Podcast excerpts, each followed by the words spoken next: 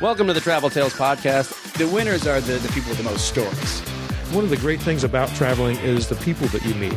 I've slept in bus stations, like I've slept on people's floors. and it's already on fire, and then there's just a gigantic, huge explosion, like out of a Hollywood movie. It's not right or wrong, it's just different. We hired like 10 Chinese prostitutes to come be our audience. We were kidnapped by nuns in Puerto Rico. Not a good idea to be high when you're packing. You forget a lot of stuff. I got swine flu. By the time you've lived through it, it's just a good story. Hello, everybody. Welcome to the Travel Tales Podcast and Happy New Year. I'm your host, Mike Siegel. My guest today is Rosie Tran, a comedian who I met at the LA Podcast Festival last year. And I was lucky enough to do her podcast called Out of the Box, which we'll have a link to on our website. We do end up talking a lot about her family in this episode because I found her family story to be pretty darn interesting. She had her family uh, emigrated from Vietnam in the 70s after the war. Pretty fascinating. So I hope you enjoy that. Also, towards the end, I asked her about her native New Orleans, where she grew up. I always like to get insider tips from people who grew up in New Orleans because uh, it's so easy to just go there and just hang out in the French Quarter. And Rosie gives us some tips on places to go and eat that are off the beaten path. So that's always a cool thing. So stick around to the end for that. Also, on our website, I'm going to list some places that she mentions and have links to those places in New Orleans. So next time you go to the Big Easy, you can check them out yourself. Thank you so much for listening. Uh, thank you for sticking around in the new year. We got a great year of travel ahead. I don't have a lot of it planned, I'll be quite honest with you. I'm going to take it as it comes this year. Going to do a little more uh, stand up comedy. Going to be traveling a little bit for that. Speaking of that, I will be in the Chicago area in February because I like freezing my nads off. um, it just worked out that way. Uh, February 17th and 18th, I'll be appearing at the Zanies Comedy Club in downtown Chicago. That's a Tuesday and Wednesday. And then that Thursday and through Saturday, the 19th through 21st, I will be at the Zanies in St. Charles at the Pheasant Run Resort. So last time I was in Chicago performing, I had a lot of people coming out from college and high school, and it was great. Had a lot of fun. I will be dressing warmly. Was brought to my attention that we had a little problem with the Stitcher radio feed of this program the last couple weeks. I had no idea. Somebody alerted me to it. I apologize to our Stitcher listeners for that little uh, blip. I had to change the website hosting place when uh, we switched and uh, revamped the website. So the RSS feed for Stitcher didn't get transferred. So now it's all back up and running. So those of you listening on Stitcher, go s- listen to our past episodes that you missed. Go back and listen. For those of you listening on iTunes, why not give us a good rating, huh? That helps people find the show. It boosts our presence there. So go there. Takes uh, very little time, even if it's just a star rating. Give us a good rating, and I would appreciate it. And as always, it costs you nothing but a couple seconds. So that would be a cool thing to do. Our website is traveltalespodcast.com. You can go there and click all our links to the social media, which is, of course, our Facebook page, Twitter, Instagram, LinkedIn, and the like. All right, let's get on to it. It's Rosie Tran on the Travel Tales podcast. Happy 2015, everyone. Looking forward to a great year.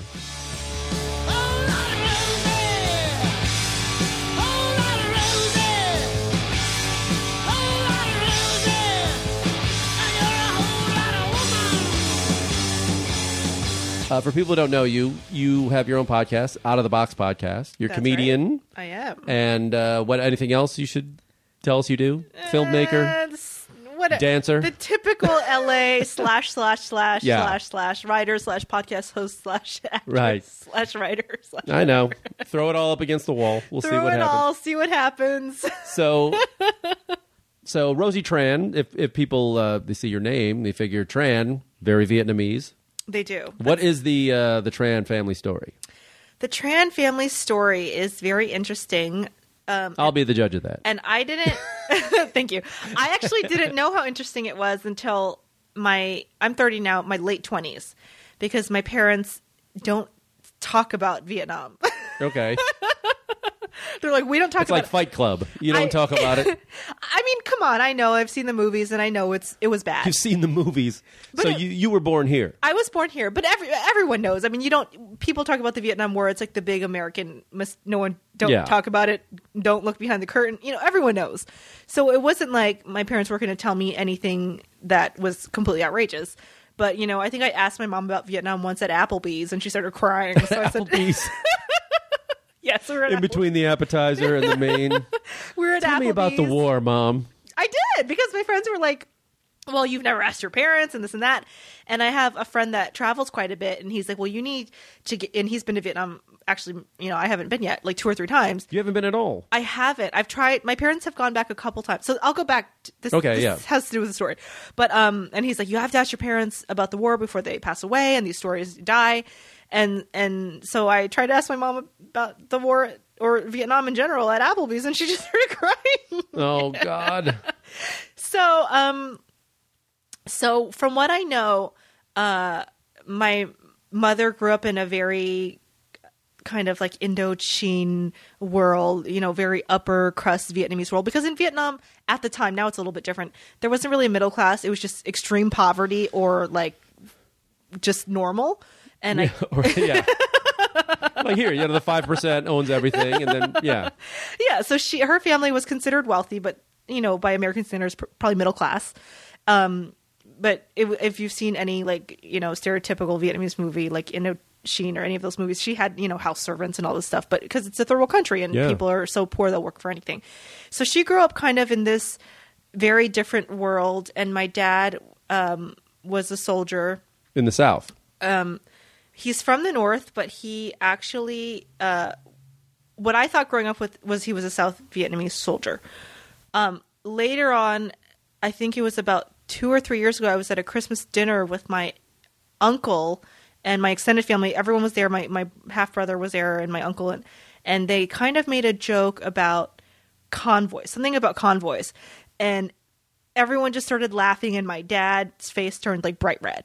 So I was like, "What are you guys talking about?" And my uncle's like, "You don't know about your dad?" And me and my sister's like, "What are you talking about?" And my dad kind of gave him that like, "Shut up right now" look. Yeah. right. So that's when I found out that my dad um, was in a special unit in the Vietnamese army, and he actually would torture people, Oh my God. which explains my childhood. Yeah. Oh no. this is what it takes to become a stand-up. My goodness. So wait. So he was in the South Vietnamese Army. he was in South Vietnamese army, so he tortured his own people for the American side. Oh. Yeah. Well, thanks. Tell him thanks for that. Now we do our own torturing. I don't know if you've seen the news lately. We, We do our own torturing. We We've learned a few things from him. This from the CIA, yeah. So, So I was kind of scared, and, Wow. and that explained a lot because there was bits and pieces of my childhood. First of all, my dad always had flashback nightmares. Oh, would he, he- in the middle of the night? in the middle would- of the night would be screaming and yelling in Vietnamese and Oh then sweating and screaming and I'm like, what's going on here? And just all sorts of weird, like weirdo, wacky things that happened growing up. And I, I know about the Vietnam War now, but when as you're a little kid, like you know your parents came over as refugees, but you don't really put the pe- like one and two. You're like seven, you know. You're just like playing with your Barbie dolls. You don't think about it. So I I didn't get all that stuff. So the pieces started getting put together as you know. Again, my dad didn't want to talk about anything, but my uncle kind of let the cat out of the bag. right.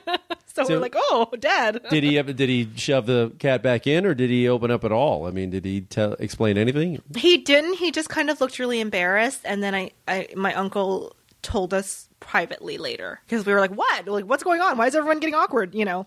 Yeah. And um, so And did they come over in seventy five?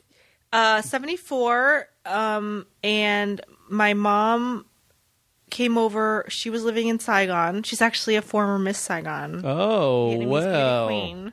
I believe they made a musical about her. Miss Saigon. The funny thing about Miss Saigon, this is the hilarious thing because my mom does this very good, desperate kind of, um, oh my god, it was so tough. I came over on a boat and and I was starving for weeks and and it was very desperate. And then we couldn't take anything with us. Yet the one thing, uh, this is not a joke. Mike. The one thing that she did have over here that me and my sisters were like, "How did you get that over here?" Was her 19, I think, 72 Miss Saigon like giant three foot trophy. I'm like, "How did you get that over here, mom?" Yeah, that's that'd be kind of the first thing they throw over the boat. like she's like we don't have any room because your trophy's taking up all the room. so she kind need of an anchor. That's what So she kind of tells us desperate, like, "Oh my god!" And there was nothing, and there was no food, and I lost, you know, fifty pounds, and I was starving, and I, I can she, only take three ball gowns. she she makes it seem very very and still to this day I don't know the truth because she's never really opened up. I get these bits and pieces, right? But oh my god, and I was on the last boat over and this and that. Yet how did this trophy end up Yeah, on the yeah, mantle? interesting. this So it was this definitely. three foot Miss Saigon trophy. you think? Do you think they didn't even take a boat? Do you think they may have flown over? You think? I think they're- she. I think she did take a boat because she gets really, really seasick, and I think it's a, a, a trauma, trauma thing. did they? So they met back there.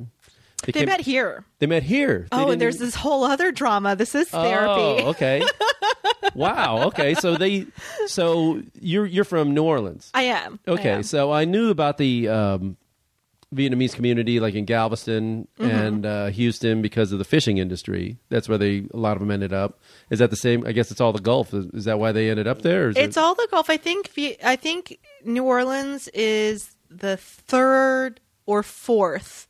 The first biggest community is obviously Orange County, California. yeah, And then the second is in Minneapolis, Minnesota. yeah. There's a the big Hmong, Hmong community yes. up there, and so I don't know how they ended up there. or and Ethiopians too. Yeah. like when they're casting Captain Phillips, they went up to Minneapolis. It's true. They they cast some, a lot of them out of there.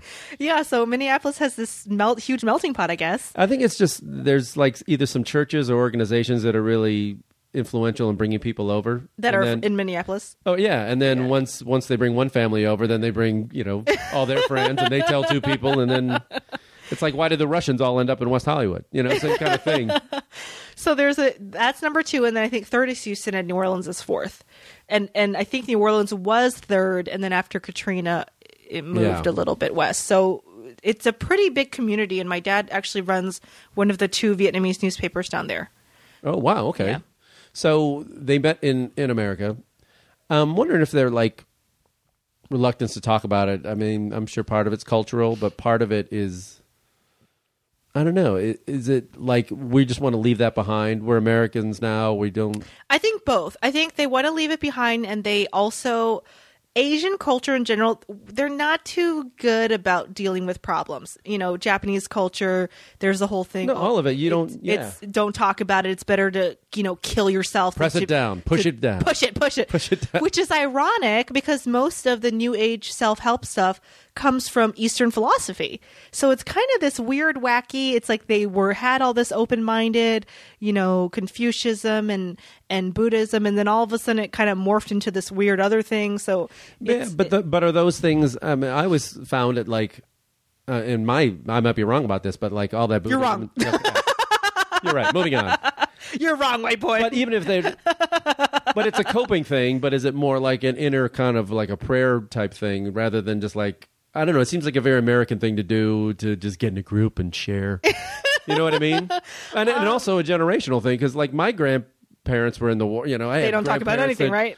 Came over from Russia and they don't they didn't talk about any of that stuff. And I know they saw horrible stuff. You know what I mean? I think it's both. I think there's it's part of the culture, part of the generation, and also part of hey, let's not. It's Yeah. over now. We're here. We're free. We're here. Just deal with it. You know, life is hard, and you know they just kind of like, and they saw so much war and death. You know, I do, but I, I think it is good to talk about it and healthy too, and I, I think it would serve them to talk about it, but yeah. they they don't. And I you know, I know my mom mentioned one time she'll mention things that to her are quote unquote normal because she grew up with them, but they're so like un- totally unhealthy. She's like, "Oh, one time I went to my fifth grade class and everyone was dead." I'm like, "Mom, that's not You realize, that- normal." you realize that's horrible.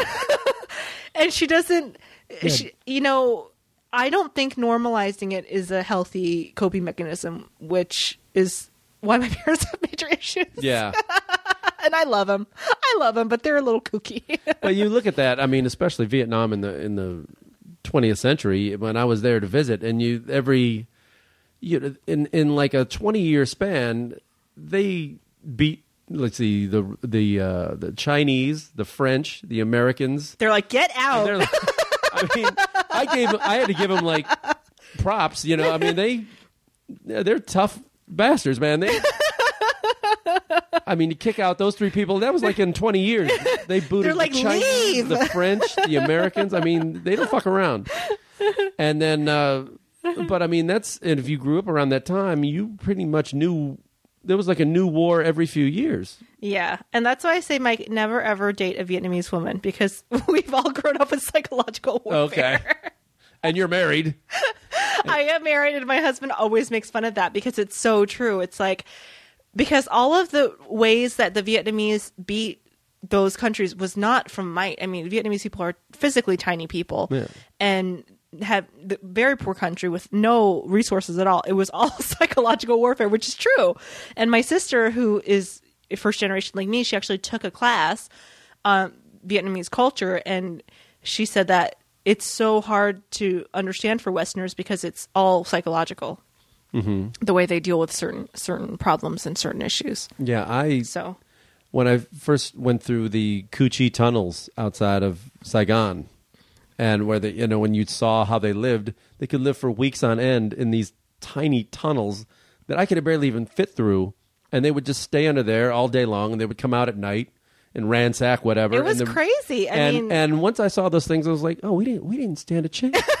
you know what I mean? They're just like, Well, if they- they, can do this, they can do a lot. They can do anything. You well, know they what I mean? they used a lot of psychological warfare. They used the weather. Yeah. you know certain weather techniques. They knew, you know, hey, these gringos aren't going to last in monsoon season, and and a lot of the guys were out there who were from you know Idaho or wherever. They're not used to you know Yeah, real- hours of rain. and the heat, flooding and I mean, the heat is brutal. Mosquitoes and you know. No, so- it's it's a hard country, but it's also a beautiful country. I'm amazed know, that you I'm haven't so been jealous. Well, so that goes back to so the first time I was supposed to go back was my grandmother passed away, and my dad, because of his past, Right. was afraid that um, if we went, then we would get kidnapped. Oh, Um, because he, you know, I thought he was being paranoid because at that time as well, I didn't know that he was, you know, involved with torture and other yeah. articles They against might have his photo up somewhere. the communist government and everything like that. So I, I said, Dad, you're just paranoid. And a couple months before he went back for my grandmother's funeral, his friend who worked with him when he was in Vietnam got kidnapped. oh my god! So I was like, oh, I guess you're not paranoid, Dad. So did did your dad go? he did go and he didn't get kidnapped. Oh, thank, God. Um, That's but- scary. That is scary. But his friend did get kidnapped, so he he was justifiably paranoid. Was he still? Did they let him go eventually, or did they? I don't know what happened to his friend. I never Oh, I never followed up with that. But his friend did get kidnapped and then my mom went back separately because she didn't want to be associated with him um, for that reason. And she went back with my sister and I was supposed to go on that trip as well, but then I ended up being on the road for comedy and I couldn't go. So me and my husband are planning to go in the next year. Um, and well, we were supposed to go this Christmas actually with my whole family, and then my sister got knocked up. Oh. Those trans, they get around. So she gave birth to a baby. My nephew is a couple months, and my mom thought it was too dangerous to have him over there with all the di- different diseases and vaccinations Oh. and other things. So me and my husband are getting tired of waiting for the whole family. Just go. You can't wait. I've Yeah, learned that you said that. Yeah, you can't, wait. So No. we're probably going to go next year because we told both sides of the family no more holidays. The next we're done Because it'll always be something, you know, whether, you know, you guys can go and then, like you said, your sister had a baby or something like that, or, you know, when they can go, you're going to have to work. You know, there's always going to be something. There's always something. So we've just given up on trying to coordinate and work in it. We've done a couple successful family trips. We went to Paris together with the whole family, and um, we've done a couple a couple successful ones. But we we're just tired of waiting. Is there still family there that you could actually look up, or would that be. Yeah, I have risky? like 22 cousins over there. Well, are they in are they in Saigon? they're all over. I'm the sorry, Ho Chi Minh City. um, they're all over the place and my my dad still supports some of the relatives because my aunt passed away and and you know work over there is a bit spotty so he still supports some relatives a little bit and uh, my sister when she went back with my mom said my cousins were awesome. I guess she partied with them and said they're they're pretty wild. Oh, I'm sure. I'm sure. She's like, our cousins can drink, There's a lot of that there. They- yeah. and my sister's a sorority girl, so that's a lot. Wow. Yeah, that's saying something. She's got tolerance. She's like, they can drink. so, yeah, and the one thing she said is that she she felt so wealthy over there just because the standard of living is so different, and that she just felt so fat. Yeah. because everyone's so thin. Well, and also you'll be tall for a woman there probably, well, I went on a tour, and you're not even that. You know, I'm not. super I'm tall. five. I'm five six. I went on a tour in the Middle East, and we stopped off uh, halfway somewhere, like in Iraq or somewhere. I can't remember where we stopped. I think maybe it was Dubai or something. But it was there was a huge flight that was a stopover to Asia, so there was a lot of Asians there. And I was standing in line, and all the comedians were making fun of me because I was standing in a line of all Asians, and I was literally, I think, a head and a half taller Oh, yeah. than everyone.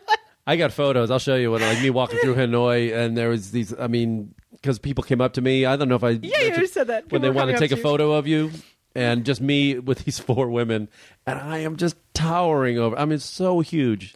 Do you think it's because? Uh, like, why are we so tall? Is it the GMOs? Is it the hormones in our food? genetics. Yeah, yeah. I mean, your diet when uh, Because I have Vietnamese genetics. Like, what? Like, what's up? food, dairy. I mean, they don't really have a lot of that. Mm-hmm. Um, yeah, it's, a, it's more diet, I think. Well, even I'm I'm taller than my sister. My sister is five two, and she said she was like taller than everyone. How tall is your mom? My mom's pretty petite, like five two, five three. Okay, and your dad is And my dad, he was five seven, but he's shrinking with age. right. Yeah, that's what happens. He's that's like what a, happens. He's like a little Asian man now. Yeah, they are small. I mean, the smallest of it was like yeah, the Chinese and the North Vietnamese or North all Vietnamese now, and of course North Koreans. But again, that's a lot of diet stuff. They're really small. Are because the they're- portions they're like a- Mm-hmm. undernourished. They're undernourished in North Korea, but Are Uh. the portions a lot smaller too? yeah, you're gonna get that's everywhere in the world. I mean, if you're American, Yeah. our portions are completely out of control. I mean, everybody, the world comes here and they look at our plates or they go to a They go, "Is this restaurant. family stuff Is this everyone?" for one person? Oh, that's yours. What? Yeah, it's ridiculous.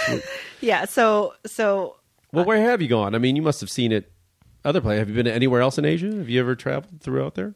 I haven't. I'm a bad Asian. Oh, what am I doing on this travel? yeah, you are here under false pretense. There, I was waiting to get all these Asia stories and. Wow. Every every Asian experience has been has been collapsed. I was supposed to go to Japan on a USO tour, and that fell through.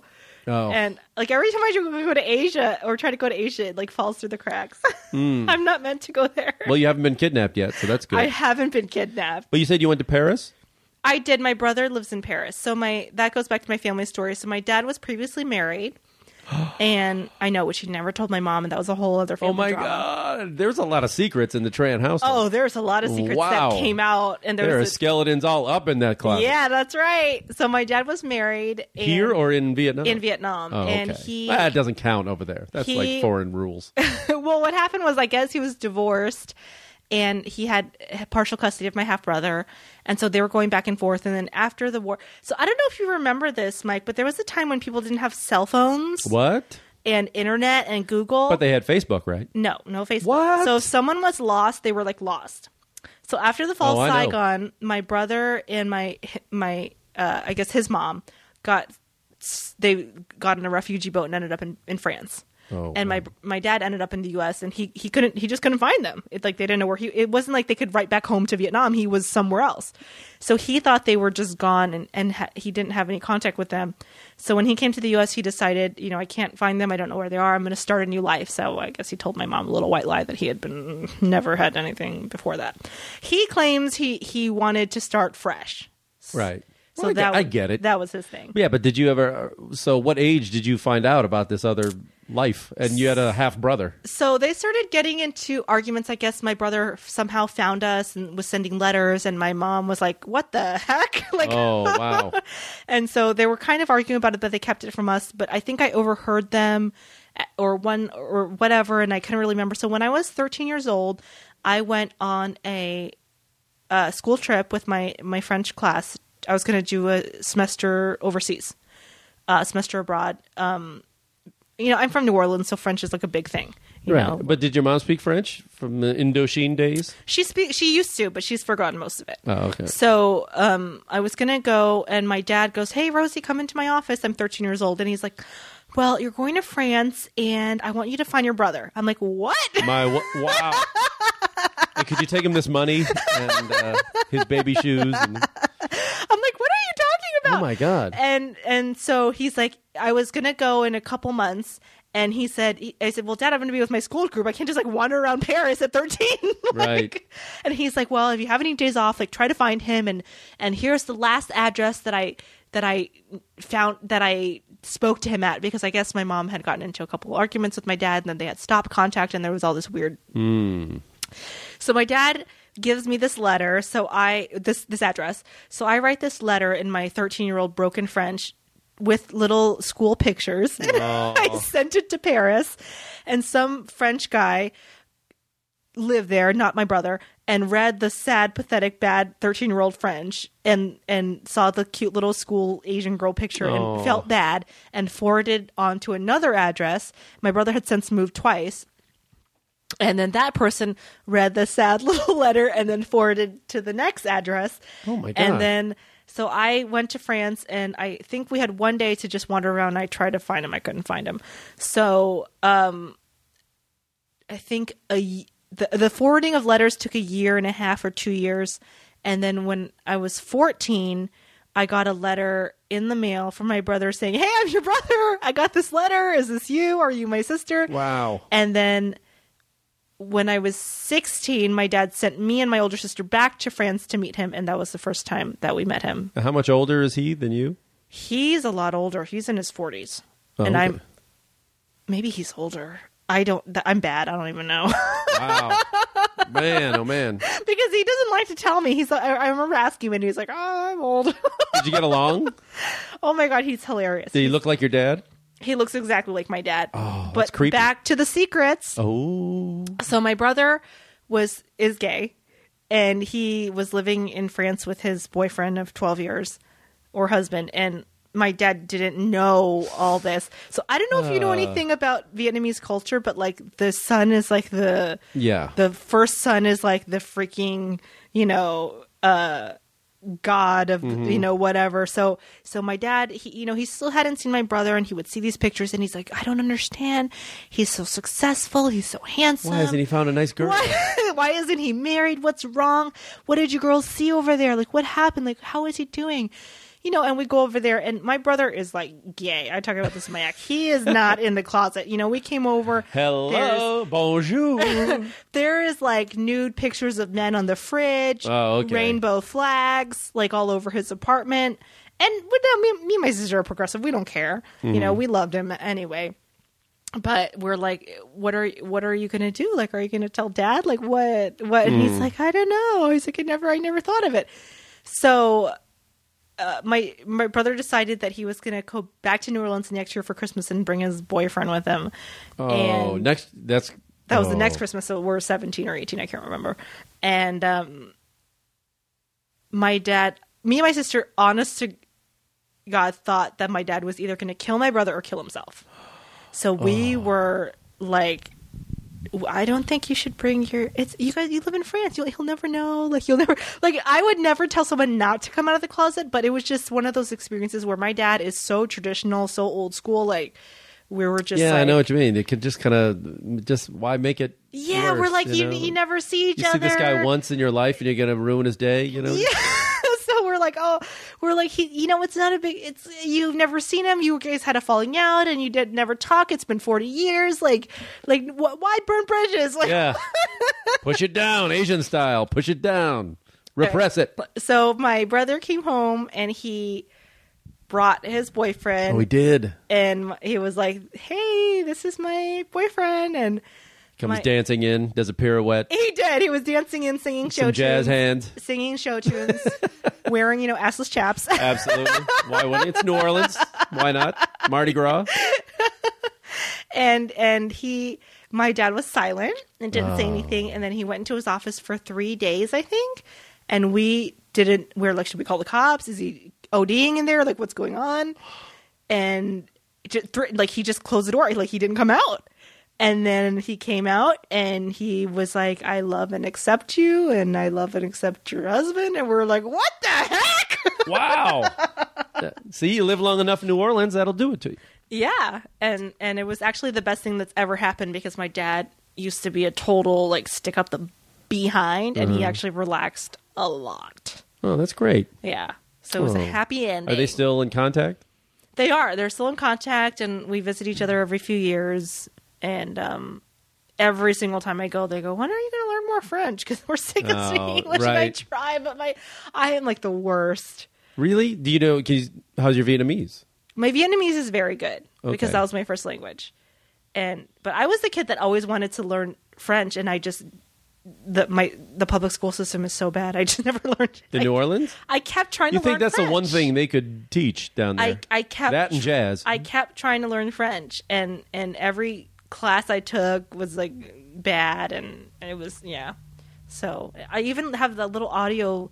I started downloading audios and trying to listen, but there's no good free ones. You have to pay. Right. well, I wonder if it's like even though it's well, I guess it's Latin based. I wonder if there's a like maybe knowing Vietnamese, which is so much different, hurts it in some way. I don't know. They- I have a friend that learned that knows five, no, eight languages. some people just have a knack for it. Well, They she really said do. it's actually re- learning languages is one of the hardest things ever. And she said, but after the fourth or fifth one, thanks. She said something s- s- clicks in your brain, and then you can just learn a bunch of languages really easy. Yeah, because maybe- Mm-hmm. I guess there's a pattern to it or something. Even though they're all from different, you know, there's like Germanic and then Latin and then Asian. But she says something clicks, and you just like you get it. you get it. Yeah. and you can like just learn any language. And she I said now she just picks up languages. Oh, that jerk. I hate her already. The uh, yeah, I remember because I asked you to translate whatever was written on the wall that, on the graffiti in my uh, It wasn't well written. photo. Yeah. Well, it was graffiti. It was scratched on a wall. It was like Something dog, a- a cat, something.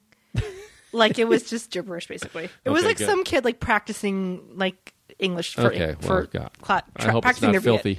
It's not. It was totally just random stuff. I'm amazed. Like I tell people when you know I've been to Vietnam a couple times, and they're like, "What about the languages?"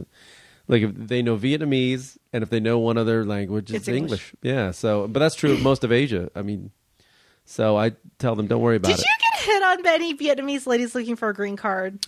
No I always hear that, and I don't know if that's just like a stupid- hookers, but not. Yeah. I'm sure they would have liked a green card.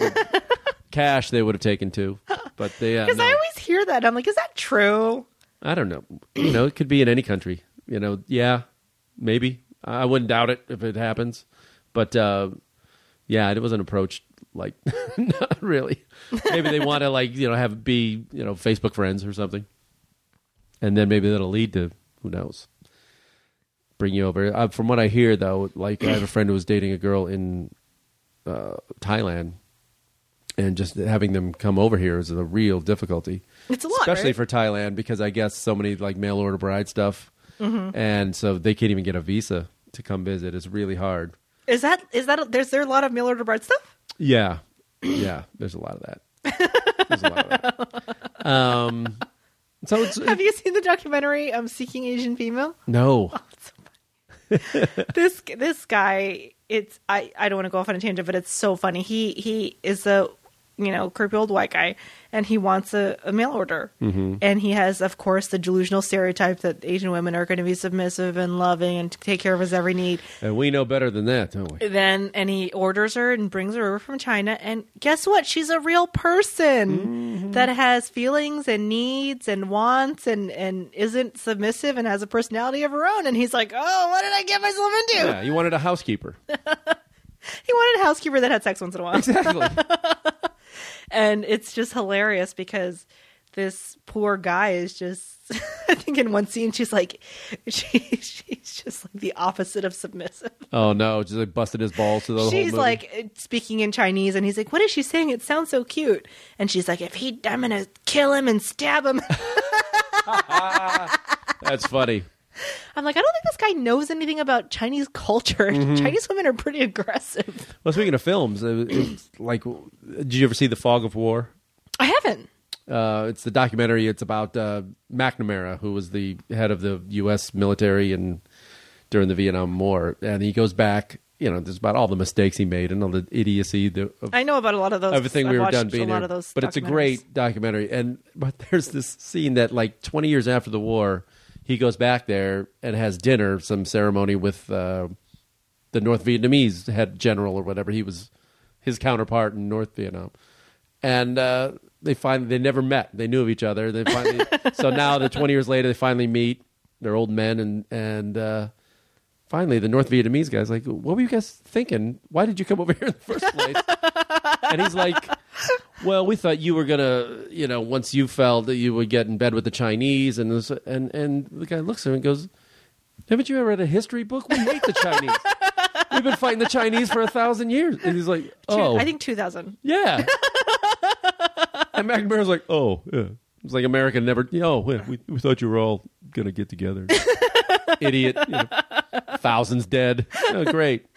Thanks for doing your homework. But it's the same thing like Bush thinking like, oh, the yeah, the Arabs are the same. Shiite, Sunnis, and Kurds. Yeah, We hate each other. yeah, you guys, yeah, get along. We'll go there, straighten you all out. Yeah, we've been fighting for two thousand years. Yeah, no, we'll, we're gonna settle it. Idiots. I mean, do they? I mean, what was the feeling of like? Do your parents have feelings of the Chinese? Did they say stuff like that, or the Japanese? And My parents have no negative feelings about the Chinese. My dad actually um, has some anti-Japanese sentiment because he grew up in Vietnam during the Japanese occupation during Yeah. World War II, and his my grandfather's house was actually taken over by uh, Japanese soldiers and was used as some type of torturous internment thing. I don't know. My dad doesn't yeah, the Japanese made a lot of friends during that time. Boy. so, um, more torture, a lot of torture Lot of going on.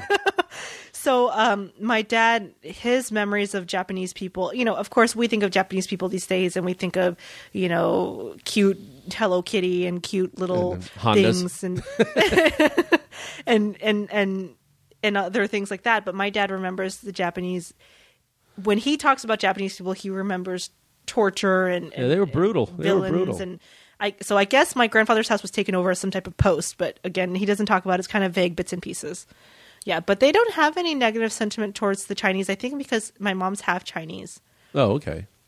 and um, You telling me Miss Saigon is half Chinese? that's right. it's a scandal. Man, I'm, she better return that trophy. Tell you what. So did uh, so growing up in New Orleans? I know there's a big. that You said there's a big uh, Vietnamese community there, but you're still in the South. I mean, what did? Uh, I What's the dumbest thing that anybody ever asked you I- like, growing up?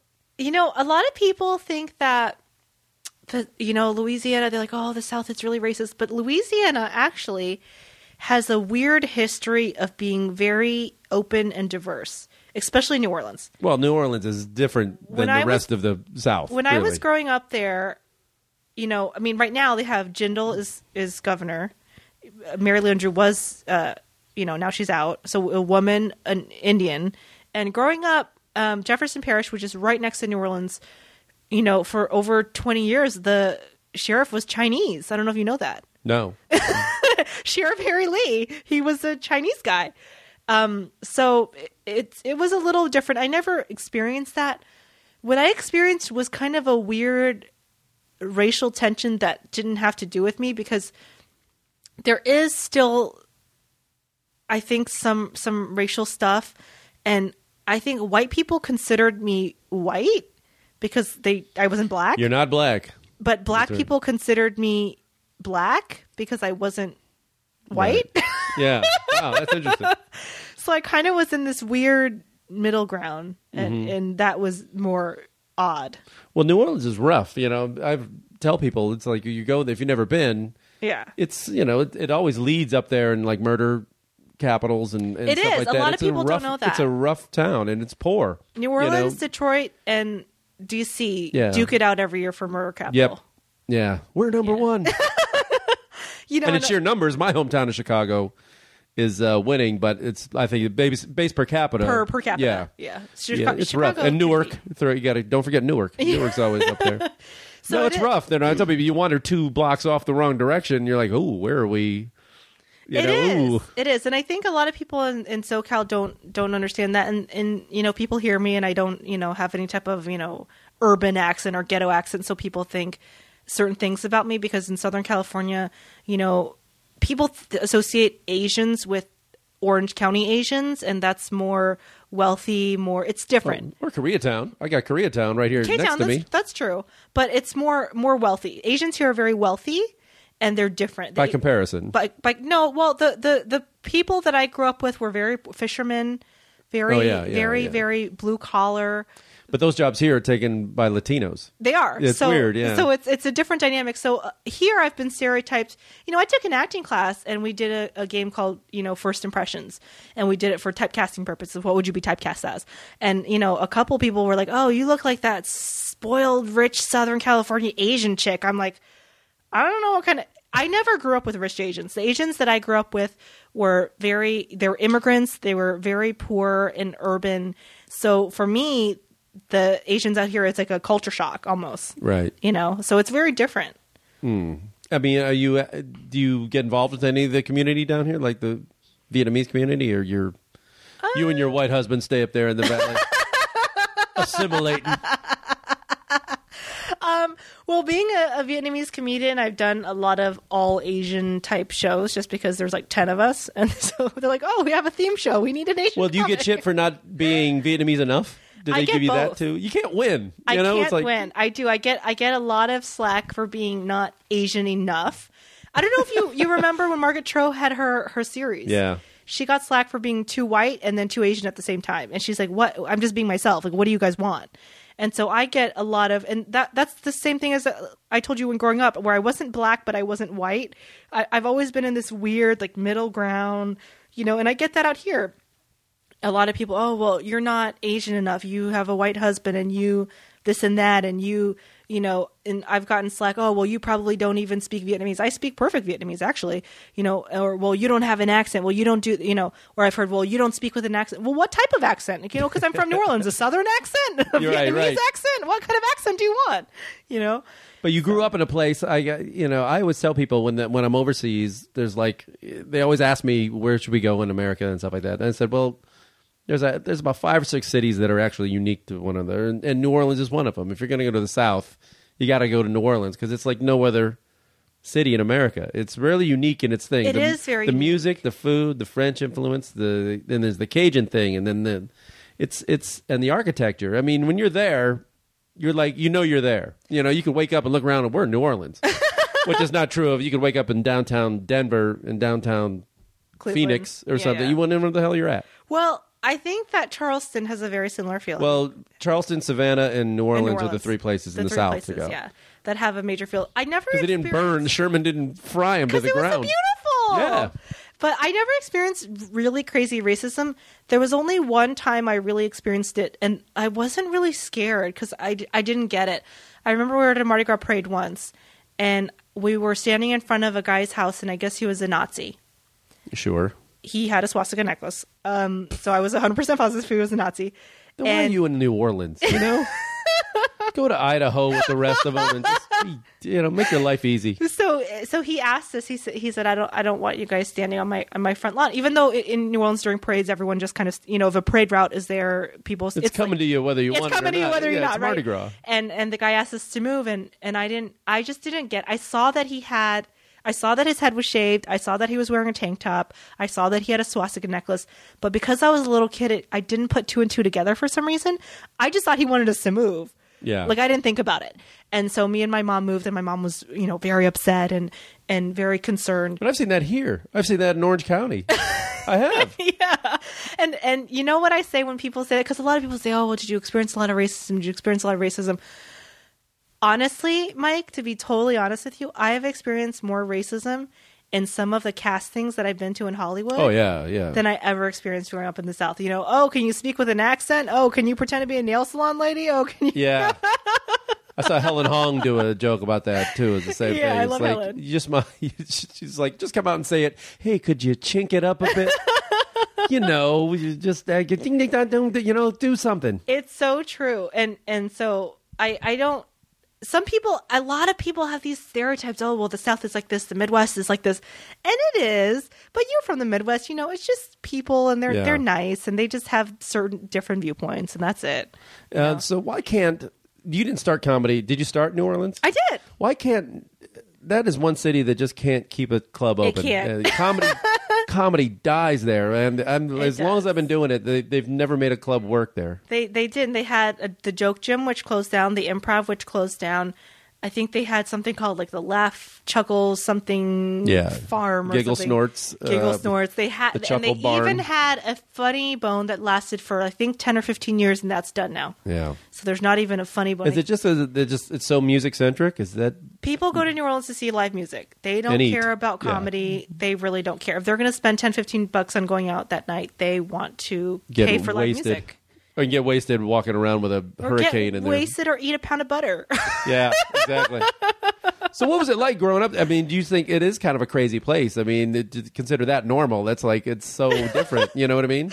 Um, actually, and I'm I'm the eccentric one because mo- a lot of my friends growing up are raging alcoholics. But first of all, so let me just say that You left. I mean, you got out. Well, just so let me just say that growing up there was even more eccentric when I grew up because first of all, when I was growing up there, the drinking age was still 18, I remember when it changed. the only place in the entire country, and because the drinking age was 18 and everyone looked so freaking young, no one carded anyone. Anyone. I mean, they just didn't card, right? So there was you could be 14 or 15 and go into a bar. I remember going into a bar when I was 15 years old, and the bartender was a freshman from my high school. I'm not even kidding. I am not kidding. The bartender, I was like, "What are you doing here, Seamus?" And he's like, "Oh, my dad owns a bar." He was bartending at 14 years old. I just got back from Ireland, and then I was at this little pub, and I took a photo of this kid. Uh, He was like, a, he was probably about twelve. He was behind the bar because it was his grandfather's pub. It was his family's pub. Yeah. But he's back there. He's pouring beers for everyone, and just like you running around his little apron. I used to sell beer in high school at the Superdome. Oh, You know, really? Yeah. Like nobody cared. You know, I wasn't supposed to. I was technically supposed to be selling hot dogs, but they they they'd say go. You know, whatever. Who cares?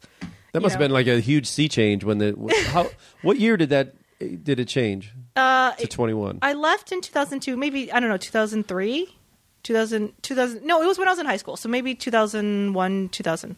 Yeah, But um, it changed. 9-11 changed everything, man. But it was 18, so that was one thing. And then there was some other weird, wacky laws that they have since changed, but I can't remember them all. Public But- nudity. There was all sorts of things that were were they you know la- they they had what they called laissez-faire government where it was just like who cares you know Mm-hmm. Whatever and i remember my friends getting pulled over for pot and the cop would just say he would take the weed and you know wink at them and say hey visine buddy you know so um so like I said, I, I am the exception because I have tons of friends who are raging alcoholics. But to me, it actually normalized it, so I didn't want to go crazy as bad. Whereas a lot of my friends who grew up in very repressed. repressed conservative Midwest towns or small towns, when they got to college, they just went we, head used to, over. we used to look for the girls who went to all girl Catholic. yeah, schools. right. because people would just They were going ape shit. they, were just going yeah. nuts, right? Yeah. So I have a lot of friends, a lot of comedians too, who just went nuts, just went crazy in college because they never had it. You know, I had friends that were drinking since they were twelve. I just, it wasn't like, I guess it's very French. My argument, Yeah. it is my my argument, kind of goes along with the Amsterdam argument, where people who are pro legalization of drugs and other things like that in this country say, well, people in Amsterdam don't go crazy because it's been it's there and they they just don't care. Right. No, It's you only see like you, you know when you would go around and travel. And I mean, I remember being in a like I was in Sicily. I was on a beach, and we were staying right right on the beach, and there was a bar, uh, like a normal beach bar. There was some band playing or whatever, and it was a lot of teenagers and. And if they wanted a beer, they could. If they wanted a drink, they could drink if It's they like not a big deal. But they didn't. They would have they would have like one and then just sit there and smoke all day and and nobody. And I remember thinking, it's like God, if this is America, there there would be like kids passed out everywhere. They'd be throwing up in the corner. You know what I mean? Just like doing beer bongs. Very calm, very calm. It's calm. just uh, we overdo everything. to me, it, to me, it, nor- it normalized everything. I remember my first real Mardi Gras. I was 14, and and there was a spot that everyone would go to by Burger King, where all the and, and people would sell Jello shots and other things out of their truck, older kids and stuff like Right. that, and and everyone kind of got drunk, and then my experience was people just kind of got over it. We're just like, okay, this is stupid, Yeah. you know, and so. My, a lot of my friends learned how to handle their liquor early right. so they didn't go crazy in college and then a lot of people just it was normalized for them so they didn't go crazy but some people you know i guess if you have that addictive gene you just have it Did you leave the state for college? i did i went to cal state out here Oh, okay. You came out here. Well, it was it was a. I didn't want to go to college actually. I, I knew I was going to be a comedian, and I told Really? parents. Like, what? When did you first get on stage? Um, when I was like seventeen. Oh my god! Yeah, you were young. Yeah, I, I said I, I know I want to be a comic, and my dad's like, "It's a phase. Go to college." Yeah. well, you can see where they're coming from. I mean, they're just I worried can. about you. I, I mean, can, and, and you know, 10, 12 years later, he's like, "Okay, go to Yeah, go you can back still to go college." to college. you know, they're still accepting applications. Oh my god, it was so funny. I came back home, I think, la- two years ago, and we went to our favorite Chinese restaurant. My mom leans over across the table and grabs my arm, and she said, "At least a nurse, Rosie. There's still time." Oh, I'm like, "Mom, get over it. I'm a comic." did uh okay? Well, how far away from the French Quarter did you grow up? oh, like ten minutes Oh, that's walking or like. driving, ten minutes. So you were in the city limits. You Yeah, were yeah. the city. Yeah, my mom still lives there. Actually, Yoshi, who you had on the podcast, stayed with my mom when he went there, and uh, he he him and his his friend that he was traveling with actually changed my mom's perception because my mom is like I don't, I don't know why the heck she lives in New Orleans. She's like practically Mormon. Oh. She is like a Bible thumper, right? So um she, so Yoshi and his friend, a female companion, went to go visit my in New Orleans, and and he said, "Hey, can I crash at your mom's?" I was a little concerned, and uh, you know, my Yeah, mom. Yoshi, leave your porn collection in the uh, in the suitcase. Yeah, I was like, bring please don't mention any porn. And he's like, he's like, I'm not going to mention porn with your mom. So he he stays with my mom. My mom calls me the first day, frantic. How do you know these people? She's like, who are they? How do you know them? The girl has tattoos all up her arm. are they in a Oh, gang? What's going on? I hate a gang. she was like so worried. And I said, Mom, they're very nice people. Remember, they came to my wedding. You met them before. Said, I don't remember. I don't know. Why does his female friend have tattoos over her, her arm? I don't know who this guy is. Why is he traveling? Why doesn't he have a job? You know? so I said, Mom, don't worry, but they're very nice people. So she kind of fell in love with them. and at the end of the trip, she was like, Oh, they're so sweet. They're so great. I love them. You know, I just had a great time. I took them out to eat and I took them to a couple of restaurants. And then my mom is 60 years old, mind you.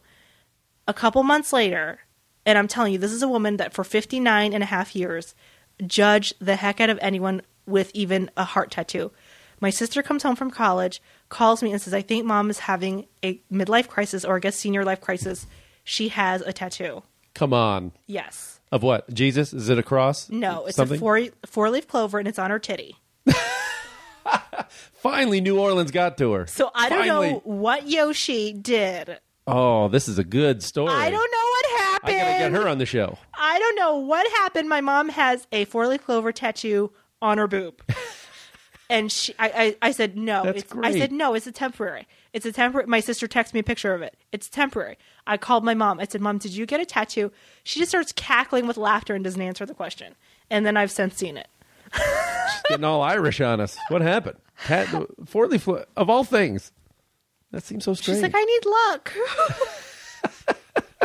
okay, so when you go back to New Orleans, when every time you go back, what's the what's the first place you say, I gotta go eat? I gotta eat at this place. oh my gosh. So first of all, I go to there's a po' boy place on the West Bank called Di Martino's. Di Martino's. I should put links of all these places. Oh my god, we it's always- so good. It just looks like a little dive thing. There's there was another place I think there's a place called Brothers, and it's actually a gas station. I'm not kidding you. I am not kidding you, and any local will know. And if you ask people, they'll say, "No, she's not joking." It they have the best fried chicken. It's a it's a gas station. Brothers. Brothers gas station, I love it. I love it. and it says Brothers gas station and and fried chicken. What part of town is this? So They have them all wanna- over. It's a chain. Oh, okay. And it says Brothers Fried Chicken, it, Brothers Gas Station, and it says and fried chicken in small parentheses. And there's a picture of a fried a chicken painted on the wall, and they're all over. They're in the hood, but they're all over the place. And they have the best fried chicken ever, ever. and um, DiMartino's, I go there for po' boys, and What makes a good po' boy? What is the uh, secret? Is it the bread? Is it? Uh, It's the bread. Okay. Because every quote unquote New Orleans themed restaurant I've gone to out here, they don't have the right bread. I say that with every time I see a Chicago Italian beef Right? place. You get angry. They screw up the bread. It can't be. But the bread is so easy. Here's the thing: every single time I go to a New Orleans themed restaurant, they try to make they they try to do it up, Yeah. right? They do this fancy French bread. No, uh, po' boy is short for poor boy because it's a cheap, just cheap sandwich. And the, the typical bread they use is this cheap, crusty French bread. It's just the cheapest bread. It's not high Yeah. maintenance, high fancy French, you know, gourmet Beverly Hills Parisian bakery bread. It's just the cheap bread with, you know, it's actually so easy to make and I actually make it at my house because it's I can't and you know where I get the bread from? The Vietnamese bakery. Yes. You know what? Out here, out oh, here. Yeah, yeah, absolutely. Because one thing you, you do notice when you go, when you you'll see when you go to Vietnam, they have great bread and it's left over from the French. One thing the French did do, you know, is they the, left the bread in Vietnam. the banh mi's and the you know the, all that stuff. It's Yes. all they taught them how to make bread, So, and like- it, and they they hung on to it, and they They do. do. it good. They do it well, it's such a circle because the and coffee too. they do Because- coffee well. there's so much overlap between French culture and Vietnamese culture and New Orleans culture. It's like like people always say New Orleans, like why'd you end up in New Orleans? But if you think about there's it's like so much overlap. Oh yeah, Like the coffee's the same, the bread's the same. In fact, some Vietnamese words are French words because the weather. be- the weather is exactly the same, hot, humid, right? Mm-hmm. But the French brought things over to Vietnam that they didn't have, and so the Vietnamese used the French words for it. The Vietnamese word for apple is pomme, which is the French word for apple. Yeah, Yeah. So what uh, what is the biggest mistake you think tourists make when they go to New, New Orleans, and what should they stop doing? Okay, stop saying Nolans. Okay, Nobody says that. Nobody says Come on, Nolans. really? Nobody Nolans. says you let the Nolans. words fall out your mouth. Nobody Nolans. says Nolans. Nobody says New Orleans. It's New Orleans. Okay. That's what everyone says, you know, or they say it with a slightly ghetto accent, depending on what part of Right. town you are. It's more ghetto you're from than the Ninth like, Ward. You say it a Cajun. little different. Yeah. Nobody says Nolans. If you say Nolans, you're not from Nolans. Mm-hmm. Gotcha. Get out of the French Quarter because there's an amazing area called Uptown where you can see these beautiful antebellum mansions and these beautiful, gorgeous architecture, and it's a safe area. Is that where I went? I went to a, a place there. It was a famous hotel or something, and there was a restaurant in front. It's where they shot the movie Pretty Baby with Brooke Shields Maybe back I'll in have the to Google seventies. Do you know what the hotel is called? I think it's in the area where the uh, okay the streetcar goes right The- there. So, so take the so garden take area. the garden district. So take this. Yeah, okay, it was the Saint- garden Take district. this Saint Carl, Saint Charles streetcar and just take it till it ends, and then just walk the length of the streetcar back. I mean, it's That's New, uptown. New Orleans, yes, New Orleans is not a huge city. It's like a f- t- honestly a twenty minute walk, and and you know because people go to the French Quarter. I've heard so many things people say. I I had a girl. This is a true story, Mike. Okay. So she only was in the French Quarter, and as you know, there, you know, the French Quarter is a place of sin, Right. and they have some happy ending massage parlors there. She said that all if if you all the Asian women in New Orleans, she didn't know it was from New Orleans, are prostitutes, and people know that. And if you're in New Orleans and you're Asian, then people think you're a prostitute. I I literally was like, you are an idiot. there is a giant Vietnamese population there, thousands and thousands of people, and the, the prostitution population is probably 50 women, Right. you know, out of that 20,000. There's more here within a square mile of my apartment right now. Yeah. So I could tell that she had just been in the French Quarter. And I've had other people say things, you know, oh, New Orleans this and New Orleans that. And it's all, I'm like, obviously you only stayed within a two block radius. Yeah. Yeah, it's an amazing city.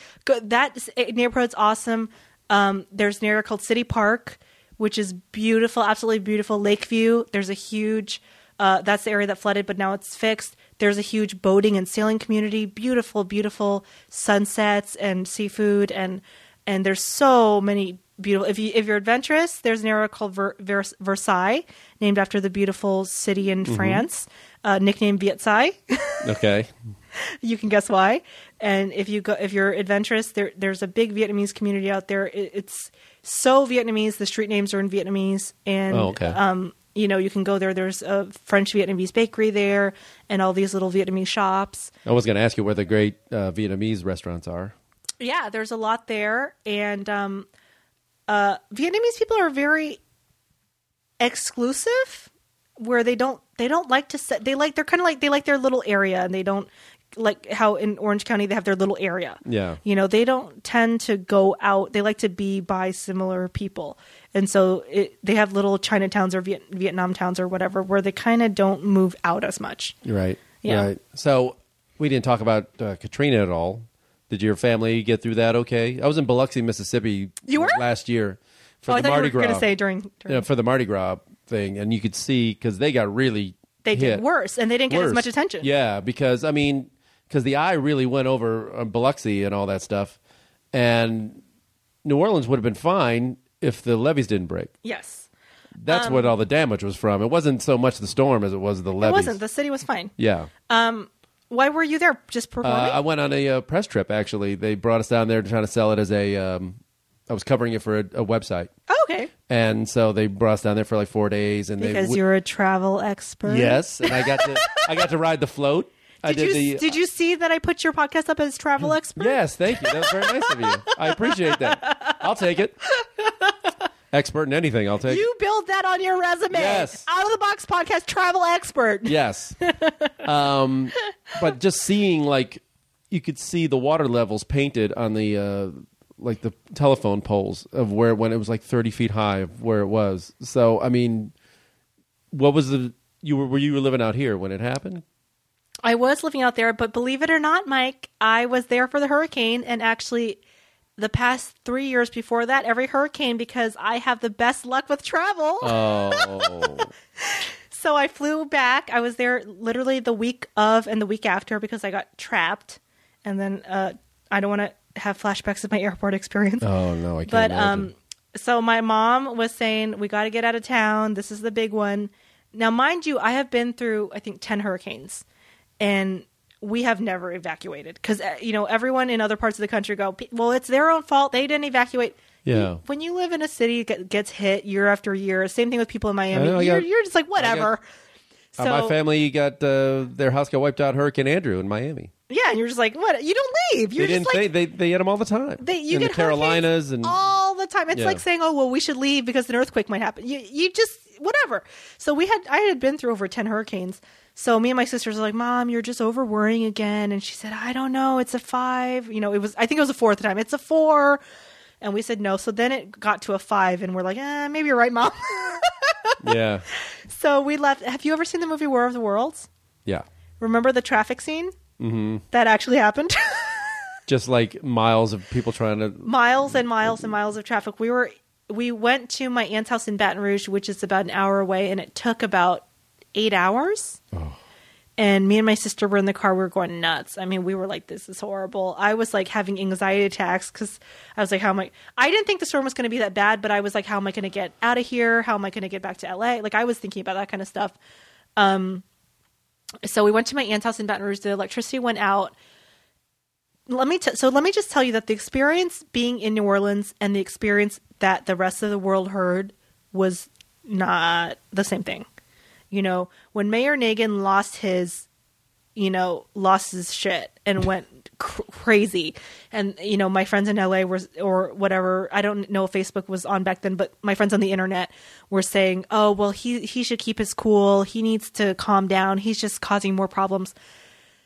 being in the area, his sentiment was exactly what we were experiencing. You know, George Bush didn't he didn't send any he didn't send anyone. Right. You know, we were there like is anyone going to help us? You know, it was like what's going on here? You know, Mary Landrieu got in her uh I think she drives a Ford pickup or something and drove. She drove through the night to Washington D.C. and begged uh was it Michael Brown Michael what was who was the FEMA director? Brownie, you're doing a heck of a job, Brownie. Yeah, yeah, yeah. I That think it was? Michael Brown. Yeah. Uh, she begged him to come down eh, because they w- weren't taking the phone call seriously. So she literally drove through the night and begged him to come. We were desperate. I think 10 or 20 policemen walked off the job that week. You know, Mayor, I thought Mayor Nagin was very eloquent. And I got back to LA and people were like, he's an asshole. You know, he just, just desperate and seemed everyone in the city was like, no, that's how we feel, you know, because it was just a bad situation. My uncle, who has a, a, a shop in the lower ninth ward, which he lost, snuck back into the city to check on his shop. Uh, day, I think a day after the levees broke, and he said there was dead bodies floating everywhere, like literal dead bodies. So it was like not, it was bad. And Anderson Cooper and other people were showing some of it, but they couldn't show everything. Yeah. You know, How is it different now than like when you were growing up, like pre Katrina? Even now, today, when you go back, oh my God, I'm so jealous. I'm so jealous that I'm not growing up in New Orleans right now. it's better. You think? Oh my gosh, the storm is one of the best things that ever happened to the city because New Orleans is famous for its corruption, and a lot of the corruption got floated to the top, so so to speak, and a lot of change has happened.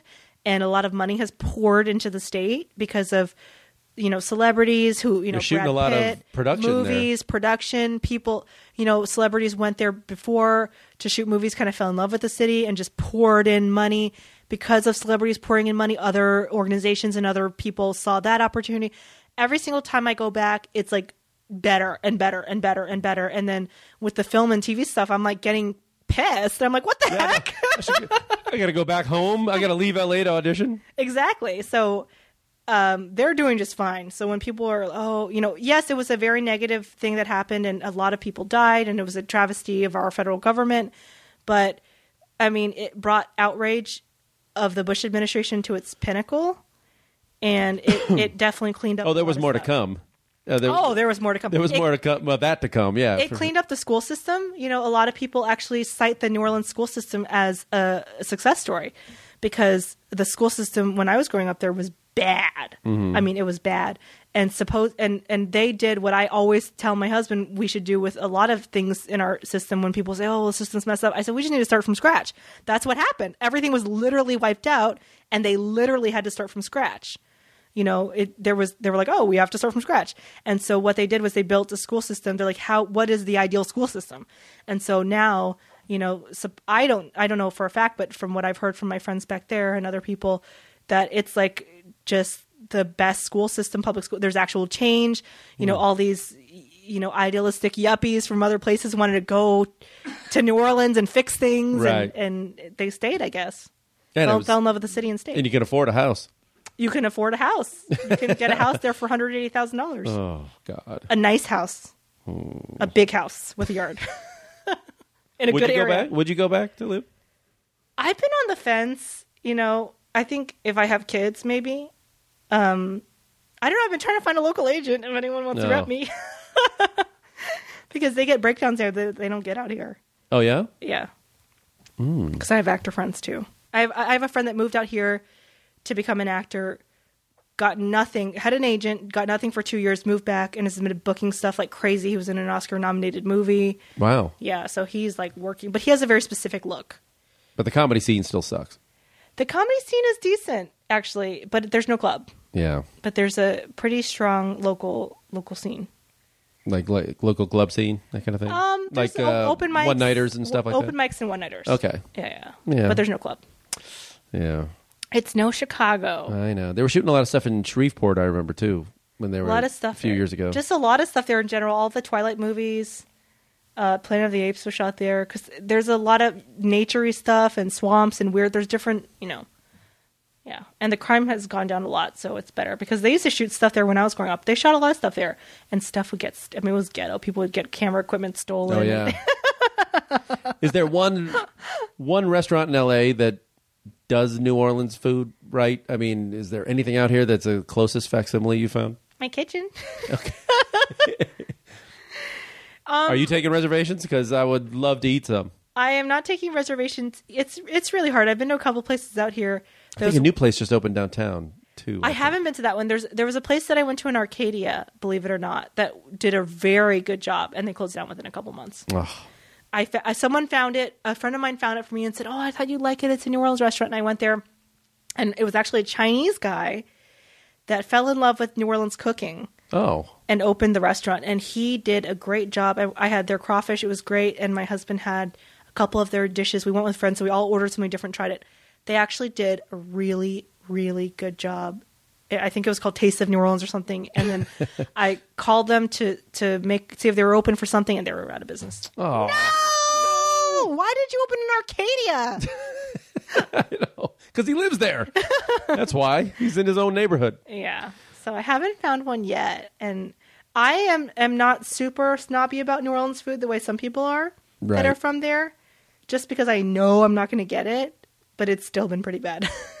True or not true? This is what I've heard. Even from like I've heard chefs from New Orleans say this that in a pinch, the red beans and rice at Popeyes not bad.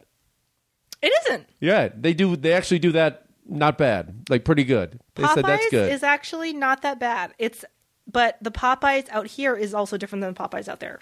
oh, it is. Yeah, it's not as good. It's no here. brothers. It's no brothers. Brothers is so good. I'm telling you. I'm going to find that place. This is Would they have a website? They would have a website, right? I don't know if they would. It's pretty ghetto. But let me tell you what would happen. You would go to the gas station and you would look around and you would say, "Really, Rosie? Really?" And then you would have one bite Those of that are the fried best chicken, places. And you would say, "Oh my god." That's how it is in New Orleans too, and it's changing a little bit now. But they they have the high end and the low end, and, but the low end is really good. So many dive hole in the walls. What's the place? Um, oh, what is that place in the French Quarter? Port of Calls that has the burger. Oh my god, the burgers are so good. Port of Call. Portical. It's a dive bar in the quarter. You go in. It's dark. It's dingy. It's dirty. The burgers are so good. I'm going to have to remember this.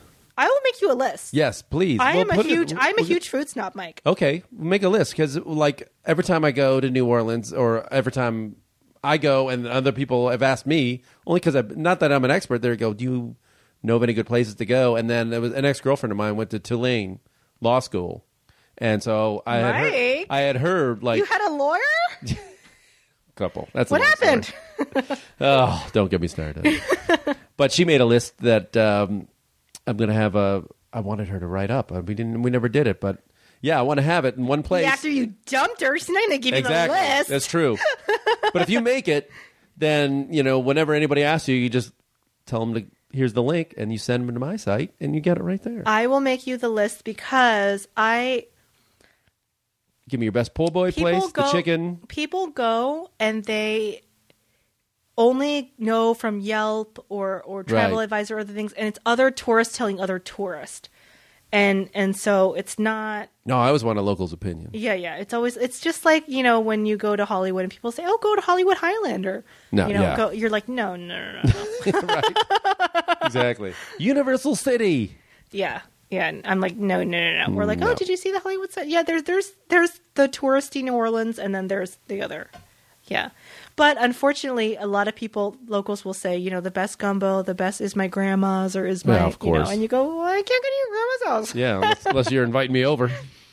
That's a, that's how I feel about pho, like the Vietnamese soup. I know. Oh, oh I that's love pho's at pho. my mom's house.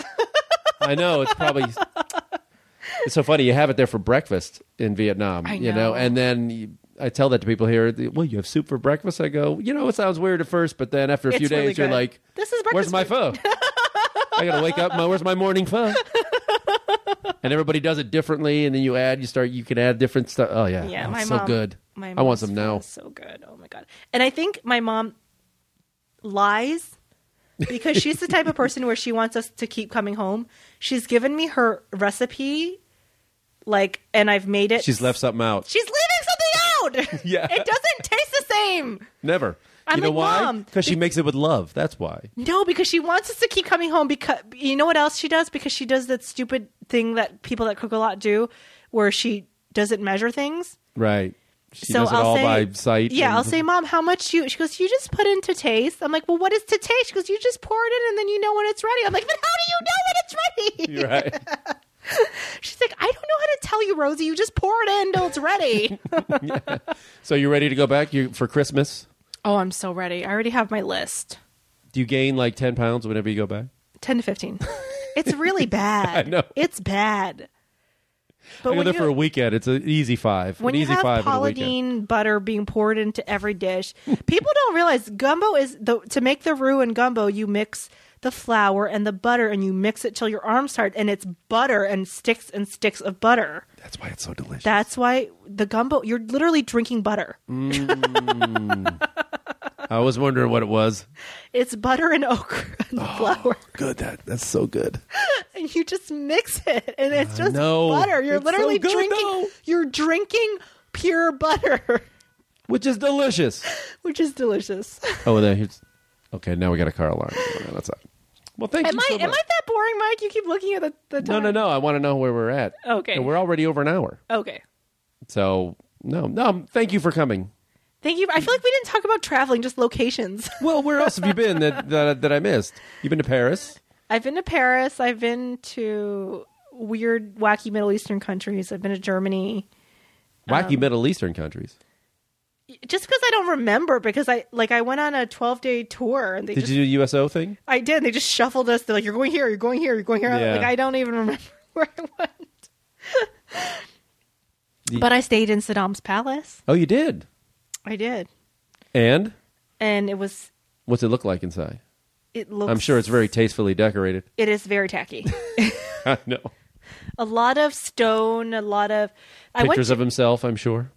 No, they've taken those down. Yeah. Yeah, yeah. But although I went to one palace and uh, I was on the back porch and I was with a bunch of soldiers and they all had AK 47s. They were smoking cigars and they were grilling steaks in Saddam's palace. And I thought, we are gangsters. I'm kind of scared right now.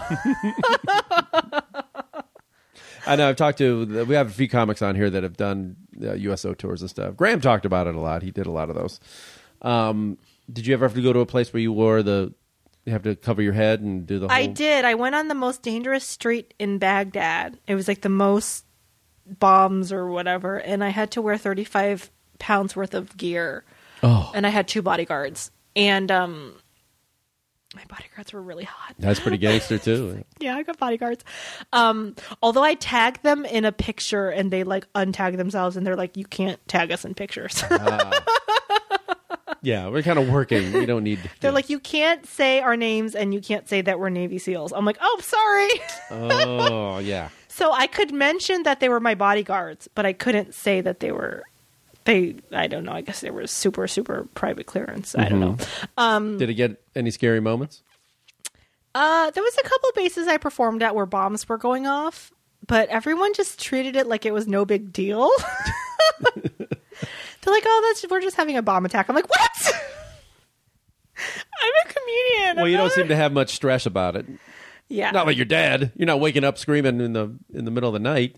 well, a couple. He must think you're a big wuss. a couple people told me they were like, well, this is how they thought about it. They said they've had people that friends that died, and then they had friends that were there for you know a year, two years, totally fine, went back to the U.S. and got a car accident, and died. Yeah. So they were saying it can happen anywhere. Just you can't think about it like that, you know. So, but um, that was pretty heavy gear. I mean, I weigh 120, so 35 pounds. That's like a third No, of my that body weight yeah, and the heat and everything in the heat and but the best part about the whole thing was um all of the soldiers making fun of me because they they thought I was going to have all this gear because you had to carry your own gear and I had a little duffel bag and all the guy comedians had like three or four freaking suitcases and so the soldiers were like oh let me help you is this all your crap you know making fun of me for being the girl and it was all the guys suitcases Any souvenirs from there? Did the you take prima donna back? comedians. Um, I had I got a headscarf from from a gentleman, and um, you can get any any any any bootleg DVD you want. Well, sure.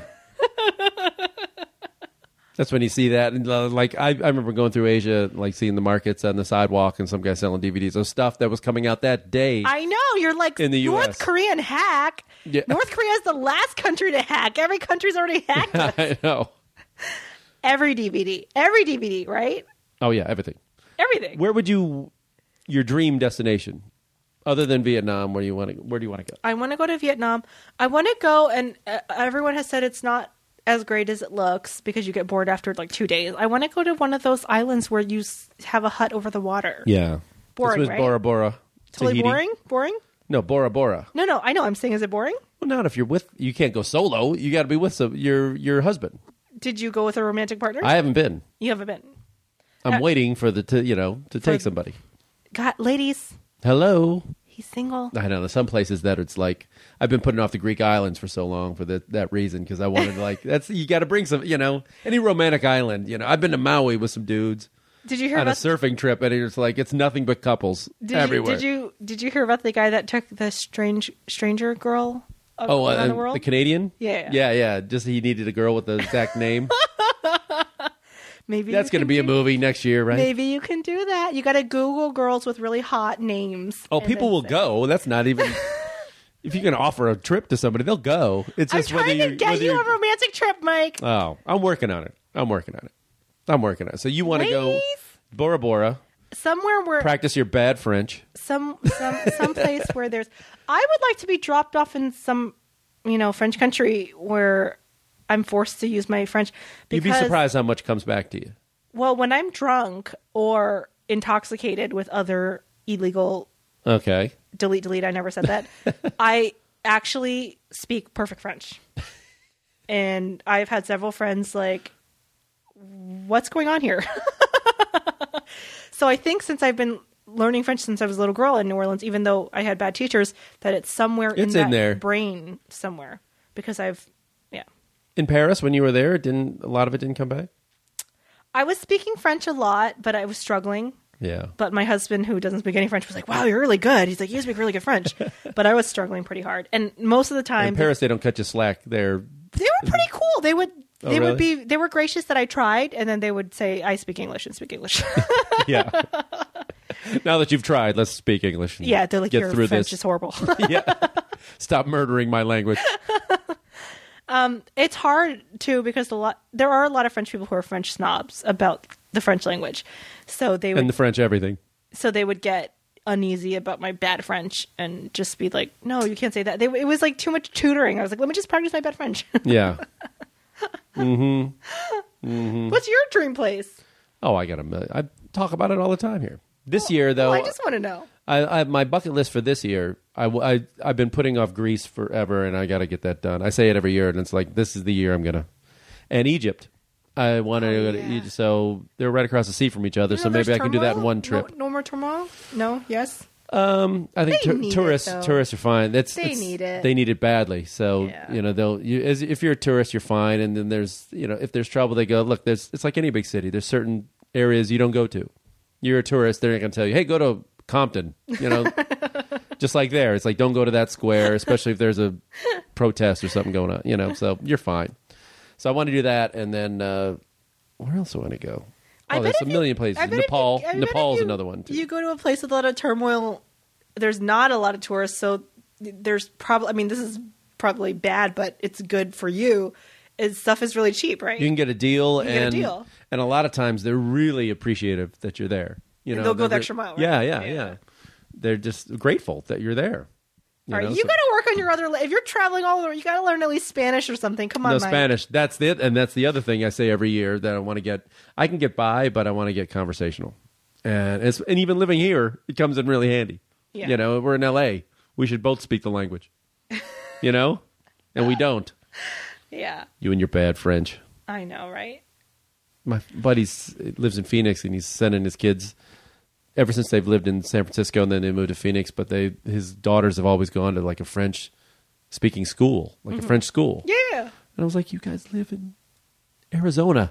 Here's what bugs me. Let I'm 'em gonna- speak Spanish. I'm going to go off on my tangent. They're going to need it. I'm going to go off on my tangent. People of other languages, be nice to us Americans, okay? no, because I had I had a friend come over here and you know, she didn't speak English very well, but if she was close to the word, I got it. Oh, yeah, I yeah, gave her yeah. the slack. You know, I went over there, I said, you know, mauvais. It's mauvais, not mauvais. I'm like, okay, you know what I'm saying. Mm-hmm. Don't be a dick. Don't get all French on me. you know you or the same thing with my vietnamese when i my mom oh it's it you you say it like that but you knew what i was saying yeah, right I don't. mom I don't correct people. you like knew what i was saying all. right mom people come here and speak bad english all the time as long as they're in the the, the the neighborhood and i get what they're saying i go okay i get it i'm not gonna be a jerk about it I know.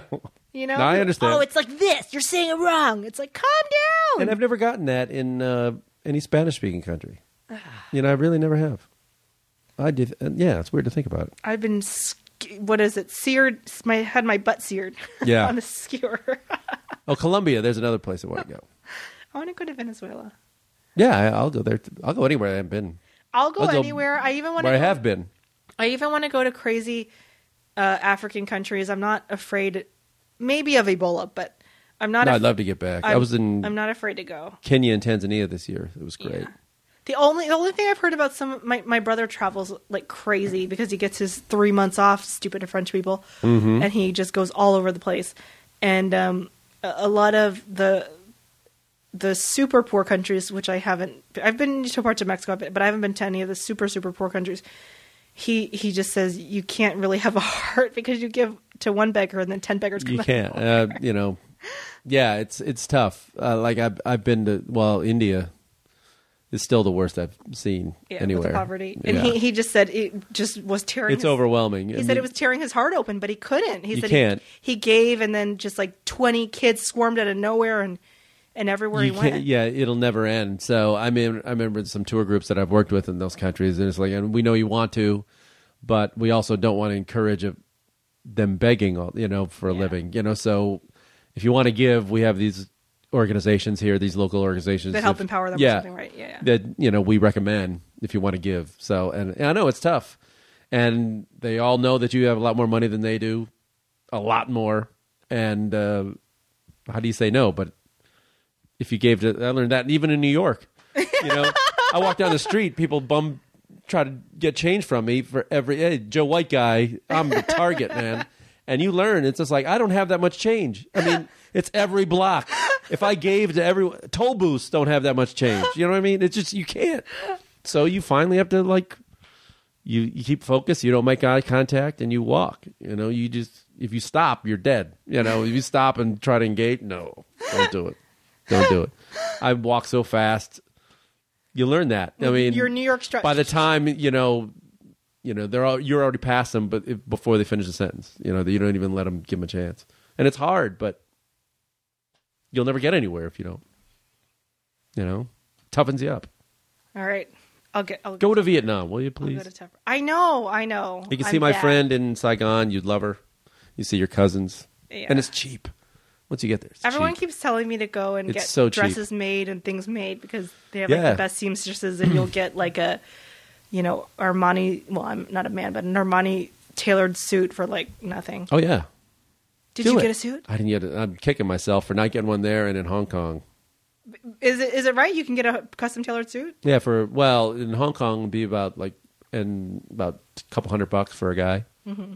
But I mean, a tailored suit. Yeah. I mean, yeah. But you got to pick the right places and go with a local because you can come home and like the sleeve will fall off. You know what I mean? so you got to like that's when it helps to know locals and then they say no, go to this place, don't go, or else you know if you go like listen, don't listen to the tourists or read the. You got to be careful because Yeah. you can get ripped off, but still, so Yeah. it's nice. You'll love it. So you're just so we've got to find you a romantic, beautiful. Okay. we'll work he on wants that. to go to the Greek Isles, ladies. I'm going to go anyway. he's This year I'm going to make it cute. happen. This year I'm going to make it happen. smart. He's well traveled. I got a pimp here for me. This is great. Okay, anything you want to plug before you leave? Um, yeah, You got your guys, podcast, your website. go website. to outoftheboxpodcast.com and go on soundcloud.com slash out of the box podcast. Follow me at Funny Rosie. Really, guys, I really want you guys to listen to the podcast, though. I know, here's the thing my cousin awesome podcast, and there is a lot of independent podcasters like us who have awesome podcasts. and some of you, you listen to Maron and you listen to Nerdist and you don't listen to anything else. You or you listen to Rogan. You have your three or four podcasts and you don't delve in any of the other podcasts. Our podcasts are awesome. They're awesome. We get awesome guests. We go out of our way. How many hour? You know, I, we spend time editing. Mike's trying to find his Skype program. We're doing all these things to bring you guys amazing content, and it's For really- no money. For no money, literally. You know, I, I said on the episode this week, I think I'm losing money doing the podcast, but we do it because we love it and we want to get information out there and stuff. If you're listening to this, obviously you've gone that far, but you know, try mine, try try a couple others. Just give us a chance. You know, I I know you know uh, Rogan, uh, Mar- Maron. I love those guys too. I love them too. but deviate. There's like thousands, thousands of awesome podcasts. So just support me and support support other indie podcasts. Thank you. Thank you for the plug. And thanks for driving over the hill Yes, thank you, during rush hour. Dr. Siegel. Guys, this room looks like a therapist's office. I'm trying to make it comfortable for the guests. Sorry, maybe it'd be more comfortable with a dog nipping all over your house and barking during your pod. Your, your dogs were good. They didn't They're even- very cute. They didn't even make you sneeze. No, no, they were great. They were great. Well, thanks. Thanks for coming. All right, that's Rosie Tran, everyone. Say goodbye, Rosie.